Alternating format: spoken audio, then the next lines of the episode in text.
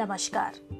पिछले एपिसोड में हमने जाना मणिपुरी के इतिहास को, और आज चलते हैं भारत के उत्तर पूर्व के एक और राज्य, आसाम में, और जानते हैं वहाँ के शास्त्रीय नृत्य सत्रिया को। सत्रिया नृत्य आसाम में जन्मी शास्त्रीय नृत्य की एक विधा है, जिसकी रचना संत श्री शंकर देव ने की थी।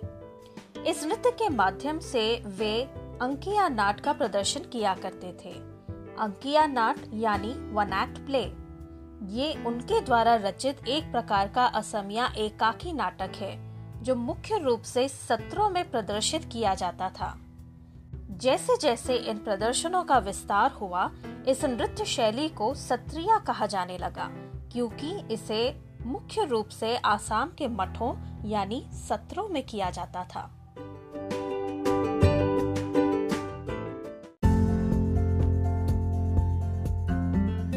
भारत के इतिहास में तेरहवीं, चौदहवीं और पंद्रहवीं शताब्दी को भक्ति काल की तरह देखा जाता है, जहाँ प्रभु भक्ति का प्रचार किया गया।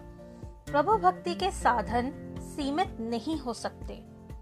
और इसी भावना के साथ नृत्य और संगीत को भी ईश्वर भक्ति का एक साधन माना गया और उनका प्रचार किया गया। असम का नृत्य और कला में एक लंबा इतिहास है।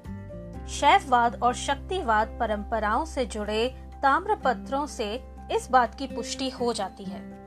आसाम में प्राचीन काल से ही नृत्य और गायन की परंपरा चली आ रही है और सत्रिया में इन्हीं लोक गीतों और नृत्यों का प्रभाव देखा जा सकता है। सत्रिया को अपनी मूल मुद्राएँ और पदचारण इन्हीं लोक नृत्यों से मिली है, जैसे कि ओझपाली, देवदासी नृत्य, बोडो और पीहू।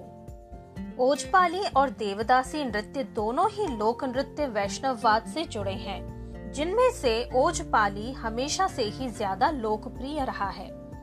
ओजपाली के दो प्रकार हैं सुखनंदी ओजपाली जो शक्तिवाद यानी देवी की उपासना से जुड़ा है और व्याह गोए ओजपाली जो कि भगवान विष्णु की भक्ति से जुड़ा है।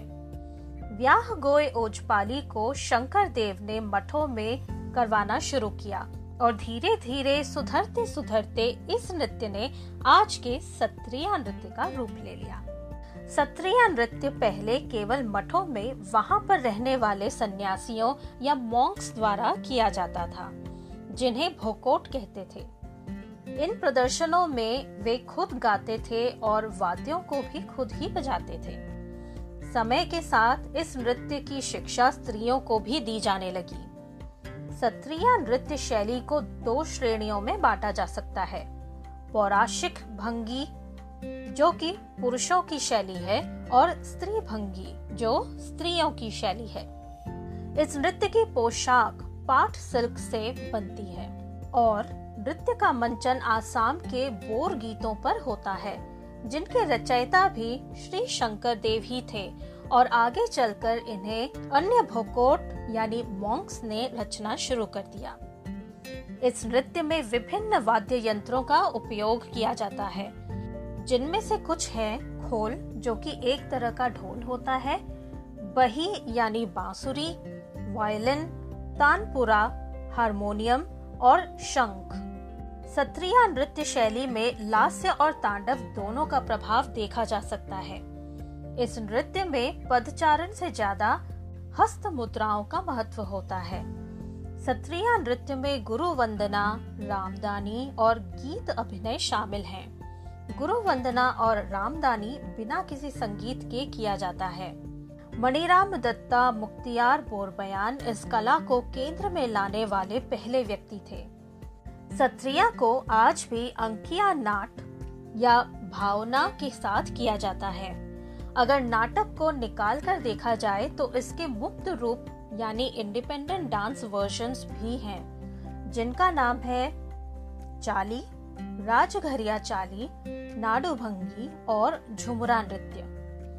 सत्रिया के कुछ प्रमुख पुरुष कलाकारों में गुरु जतिन गोस्वामी, गुरु घनकांत बोरा, मणिक बारबयान और भवानंद बारबयान, स्वर्गीय मोनीराम दत्ता मुख्तियार बार बयान स्वर्गीय रोशेश्वर सैकिया बार बयान स्वर्गीय डॉक्टर महेश्वर नियोग डॉक्टर भूपेन हजारिका स्वर्गीय आनंद मोहन भगवती शामिल हैं, जबकि प्रमुख महिला नर्तकियों में शारोडी सैकिया इंदिरा पी पी बोरा अनीता शर्मा अन्वेषा महंता और मल्लिका कंडाली शामिल हैं।